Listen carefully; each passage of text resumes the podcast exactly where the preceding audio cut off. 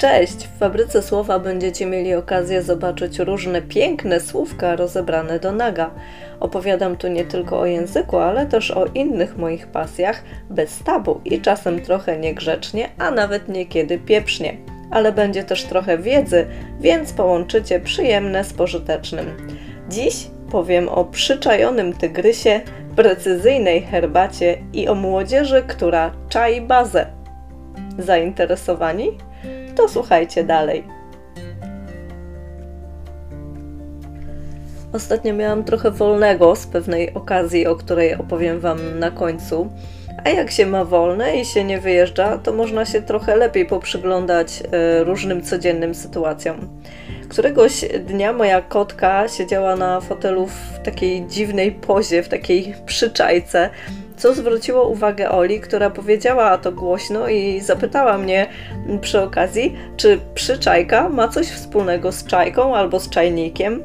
Od razu odpowiedziałam, że nie ma, bo czajka to czajka i słowo to pochodzi z prasłowiańskiego, więc nikt nie zna tego znaczenia. No czy oczywiście dzisiaj jest to dla nas nazwa ptaka czy łodzi, ale mm, pierwotnego znaczenia nie znamy. A czajnik z kolei ma coś wspólnego nie z przyczajką, tylko z herbatą. I dziś udowodnię Wam, że w słowie herbata, niczym ukryty chiński smok, do którego jeszcze dzisiaj wrócę, czai się słowo czajnik. Chociaż bez wiedzy na temat pochodzenia tych wyrazów bardzo trudno to wyłapać. Zapaszmy więc sobie herbaty i zatopmy się w historiach, które być może pierwszy raz usłyszycie dzisiaj. Ja na pewno pierwszy raz w życiu je przeczytałam. Na początek taka ciekawostka, których e, dzisiaj usłyszycie pewnie jeszcze kilka. Czy wiecie, że słowo herbata w takiej lub podobnej formie, oprócz języka polskiego, istnieje jeszcze tylko w trzech innych, konkretnie w litewskim, białoruskim i kaszubskim? Litwini i Kaszubi mówią arbata, a Białorusini harbata. Cała reszta świata mówi na ten napój zupełnie inaczej, ale o tym za chwilę. Herbata przyszła do Polski za sprawą e, królowej Marii Antoniny, żony Jana Kazimierza, która była francuską, więc herbata przyszła do nas z Francji i e, została przez Polaków uznana za e, napój leczniczy coś w rodzaju y, ziołowego naparu, e, takiego, nie wiem, jak nasze babki parzyły miętę czy rumianek. I e, tak właśnie mm, zrodziła się polska nazwa herbaty, ponieważ połączono słowo herba, czyli e, zioło, ziele, z nazwą tea, czyli fragmentem łacińskiej nazwy herbaty herbatea i powstała pewnie zbitka słowna herbatea, którą następnie spolszczono. Herbata to napój, który podobnie jak mnóstwo innych wynalazków pomocnych ludzkości, pochodzi z Chin.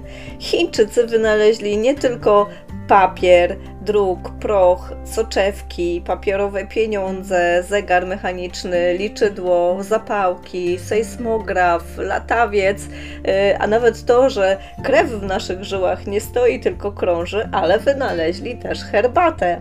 Wywar z liści krzewu herbacianego przez to, że miał lekko gorzki smak, e, a nikt wtedy nie wpadł na to, żeby do napoju dodać cukru, stewi, miodu czy syropu z agawy, został nazwany przez pijących go Chińczyków tu, e, czyli napój z gorzkiej rośliny.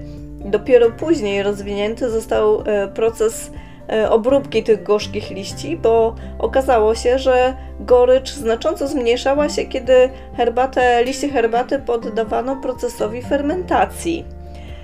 I przez to, że Chińczycy zmienili sposób przygotowywania liści herbaty do zaparzania, uważajcie teraz, zmienili jej nazwę co to za precyzja w ogóle? Nie kumam w ogóle, czemu się mówi dzisiaj zegarmistrzowska precyzja zamiast chińska precyzja.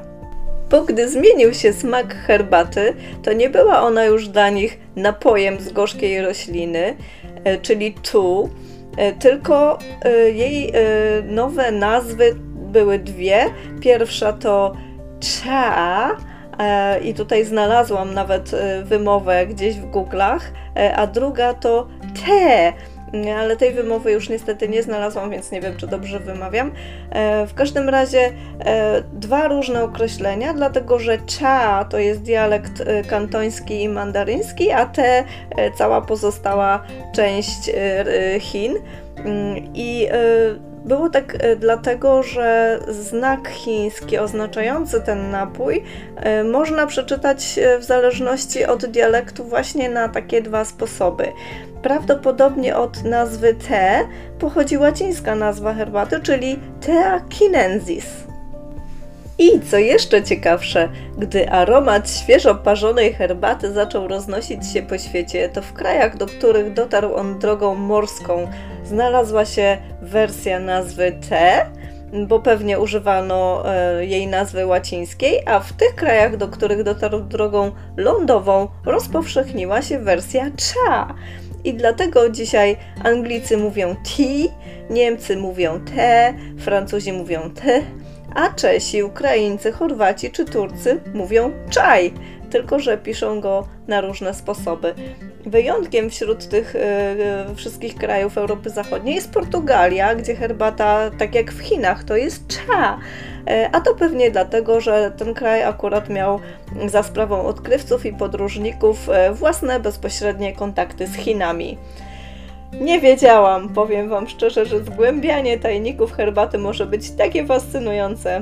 Robiąc e, research do tego odcinka trafiłam na tyle ciekawostek, że etymologia słów momentami schodziła na dalszy plan, szczególnie, że uwielbiam herbatę. Ale wróćmy już do czajnika, czajki, przyczajki. E, jak pewnie się domyślacie, to właśnie od wersji cha przeniesionej w świat w formie czaj wziął się czajnik. Do Polski ta nazwa, w odróżnieniu od samej herbaty, trafiła z kolei ze wschodu, y, z kraju, którego nazwy nie będę dzisiaj wymieniać, bo kontekst jest zbyt fajny, żeby go tak zepsuć. W każdym razie z kraju, w którym na herbatę mówi się czaj, przyszła do nas nazwa naczynia, w którym parzy się ten napój, czyli właśnie czajnik. Pierwotnie było to wyłącznie określenie naczynia, w którym parzyło się herbatę w taki tradycyjny sposób, mm, ale że został w dużym stopniu wyparty przez herbatę w saszetkach, a do tego pojawiły się inne ciepłe napoje, to dziś używamy tej nazwy także w znaczeniu rozszerzonym na wszystkie naczynia i urządzenia z tak zwanym dzióbkiem, w których gotuje się wodę na herbatę, kawę i inne ciepłe napoje. Przypomnę jeszcze dla potomnych, że kiedyś każdy szanujący się czajnik był wyposażony w gwizdek, czyli taki analogowy alarm, który piszczał głośno, kiedy woda osiągała temperaturę wrzenia.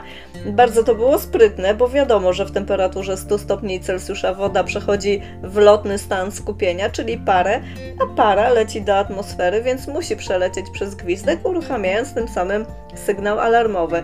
Stąd właśnie mamy powiedzenie, które do dzisiaj jest często używane, czyli cała para poszła w gwizdek. Opisujemy nim sytuację, kiedy ktoś mocno się nad czymś napracował, zużył dużo energii, czy też ostro coś promował, ale ostatecznie efektów nie było żadnych, najczęściej dlatego, że te działania były źle przygotowane albo nieprzemyślane. Przy okazji warto dodać, że słowo czajnik ma też inne znaczenia. Jeżeli chcecie poznać wszystkie, to zajrzyjcie do słownika, do wielkiego słownika języka polskiego, bo chociaż ten podcast miał być bez tabu, to czasem wychodzi ze mnie dawne wstydliwe dziecko i wszystkiego nie powtórzę. Ale skoro o osobie wstydliwej mowa, czyli o mnie, to właśnie ją często określa się słowem czajnik. Dlaczego? To słowo nie pochodzi już od czaju, czyli herbaty, e, tylko od czasownika czaić się. Czaić się z kolei pochodzi od prasłowiańskiego czasownika czajati, czyli spodziewać się, oczekiwać i ma kilka znaczeń. Najpowszechniejsze to jest czekać w ukryciu na możliwość wyrządzenia komuś krzywdy. Czai się na przykład kot, żeby złapać mysz, albo złodziej za rogiem, który chce nas okraść. O takim kocie czy złodzieju możemy też powiedzieć, że jest przyczajony, jak choćby tytułowy Tygrys laureata Oscara za najlepszy nieanglojęzyczny film z 2000 roku. Mm, polski tytuł filmu chińskiego reżysera Angali to Przyczajony tygrys, ukryty smok. Jest to dosłowne tłumaczenie tytułu chińskiego, a także angielskiego tytułu Crouching Tiger, Hidden Dragon. I w dużym skrócie jest to metafora tego, że każdy z nas ma coś do ukrycia. Na szczęście przekład e, na język polski wyszedł tu bardzo wdzięczny i dzięki temu nie muszę się pruć, że źle przetłumaczono jakiś tytuł. Przy okazji prucia polecam Wam odcinek krawiecki, w którym jeden pan sprół się do jednej pani w kolejce do kasy. Ale wracając do tytułów filmów, to już sobie obiecałam, że zrobię kiedyś odcinek specjalnie na ten temat, na temat chujowych polskich przekładów. Obiecuję to Wam. Wracam do czajenia się. Czasownik czaić się ma też znaczenie nie robić tego, co się w danej sytuacji powinno robić z powodu wstydu, strachu lub nieśmiałości, i to jest definicja z Wielkiego Słownika Języka Polskiego. I to właśnie z tego znaczenia w języku potocznym wytworzył się wspomniany rzeczownik czajnik, czyli osoba, która czai się, żeby coś zrobić, bo jest wstydliwa, nieśmiała albo się boi. Ja na przykład przez większość życia czaiłam się odzywać głośno w towarzystwie, albo też swego czasu mówić po angielsku, bo po prostu bałam się, że mogę popełnić jakiś błąd i ludzie wyczają, że nie czaję bazy Czaić to dzisiaj słowo z języka potocznego, określane przez słowniki jako młodzieżowe, co bardzo mnie cieszy, bo od razu czuję się młodziej. Jak powstało, trudno dzisiaj do tego dojść. Często jest łączone ze słowem baza w formie czaić bazę, czyli rozumieć istotę czegoś, sedno czegoś. Znalazłam artykuł, w którym e, autorka podaje, że czaić bazę pochodzi od angielskiego powiedzenia to get the gist, czyli potocznie również rozumieć istotę, sedno czegoś, y, ale wydaje mi się, że to jest dość daleko idąca na zachód teoria. Najbardziej prawdopodobna teoria pochodzenia e, sformułowania czaić bazę jest taka, że e, w latach 70. w gwarze uczniowskiej e, czajnik mówiono na głowę. A jak głowa, to wiadomo, mózg, a jak mózg, to rozum. E, tak więc czaić oznacza rozumieć coś, a baza w tym przypadku została użyta w znaczeniu sedno czegoś. I tak oto mamy czaić bazę, czyli rozumieć coś dobrze. Żeby kogoś zrozumieć, czasami trzeba go dobrze obczaić, czyli sprawdzić, poznać. Obczaić to także po prostu rzucić okiem. Można też coś wyczaić, chociaż tutaj słowniki trochę według mnie rozmijają się z faktycznym znaczeniem, bo uznają to słowo za synonim obczajania. Tymczasem wyczaić to bardziej coś jak wyczuć, wywęszyć, zwęszyć, wyniuchać na przykład jakiś spisek albo dojść do jakiegoś wniosku, dowiedzieć się o kimś czegoś, co chciałby ukryć, na przykład y, wyczaić, gdzie ktoś mieszka. Można także się przyczaić jak nasz filmowy tygrys, czyli czaić się, ale w sposób bardziej strategiczny, przemyślany. Synonimem tej wersji jest zaczaić się. Właśnie od formy przyczaić, przyczajać się pochodzi rzeczownik przyczajka. I co ciekawe, najbardziej trafną definicję znalazłam po angielsku i brzmi ona w tłumaczeniu tak. Czaić się to zabawne słowo określające sytuację, gdy masz zamiar coś zrobić, ale wahasz się lub czekasz na dobry moment. Nic dodać, nic ująć. Jak widać, ani przyczajka, ani czajka, ani czajnik nie mają ze sobą nic wspólnego, Chociaż kreatywność językowa, zwłaszcza u młodych ludzi, nie zna granic i nie ma chyba takiej sytuacji, w której prędzej czy później nie wyczają słowotwórczej okazji. Ja z kolei ostatnio wyczaiłam, że moja rodzina i przyjaciele szykują mi przyjęcie niespodziankę na moją pięćdziesiątkę ale nie chciałam im psuć niespodzianki, więc nie próbowałam niczego obczajać, tylko przyczaiłam się w domu i popijając sobie herbatę i kawę na przemian z wodą i winem, nadrabiałam domowe i filmowe zaległości, ale też starocie, jak przyczajony tygrys ukryty smok. Ściskam Was przy okazji moi kochani krewni i przyjaciele, bo wiem, że też tego słuchacie i jeszcze raz Wam dziękuję. Mimo wszystko w dużym stopniu niespodzianka się udała, a przede wszystkim udało się towarzystwo. Na tym dzisiaj skończę. Jeśli podobają Wam się te moje słowne felietony, to nie czajcie się i udostępnijcie znajomym, a także bez przyczajki zaobserwujcie i zalajkujcie moje profile w mediach społecznościowych. Wszystkie linki wrzucam Wam w opisie podcastu. Za tydzień będę znów rozbierać słowa wylosowane ze słowomatu, których dziś kompletnie nie znam, więc etymologiczna jazda bez trzymanki gwarantowana. Ja jestem Anita Odachowska, a to był podcast Fabryka Słowa.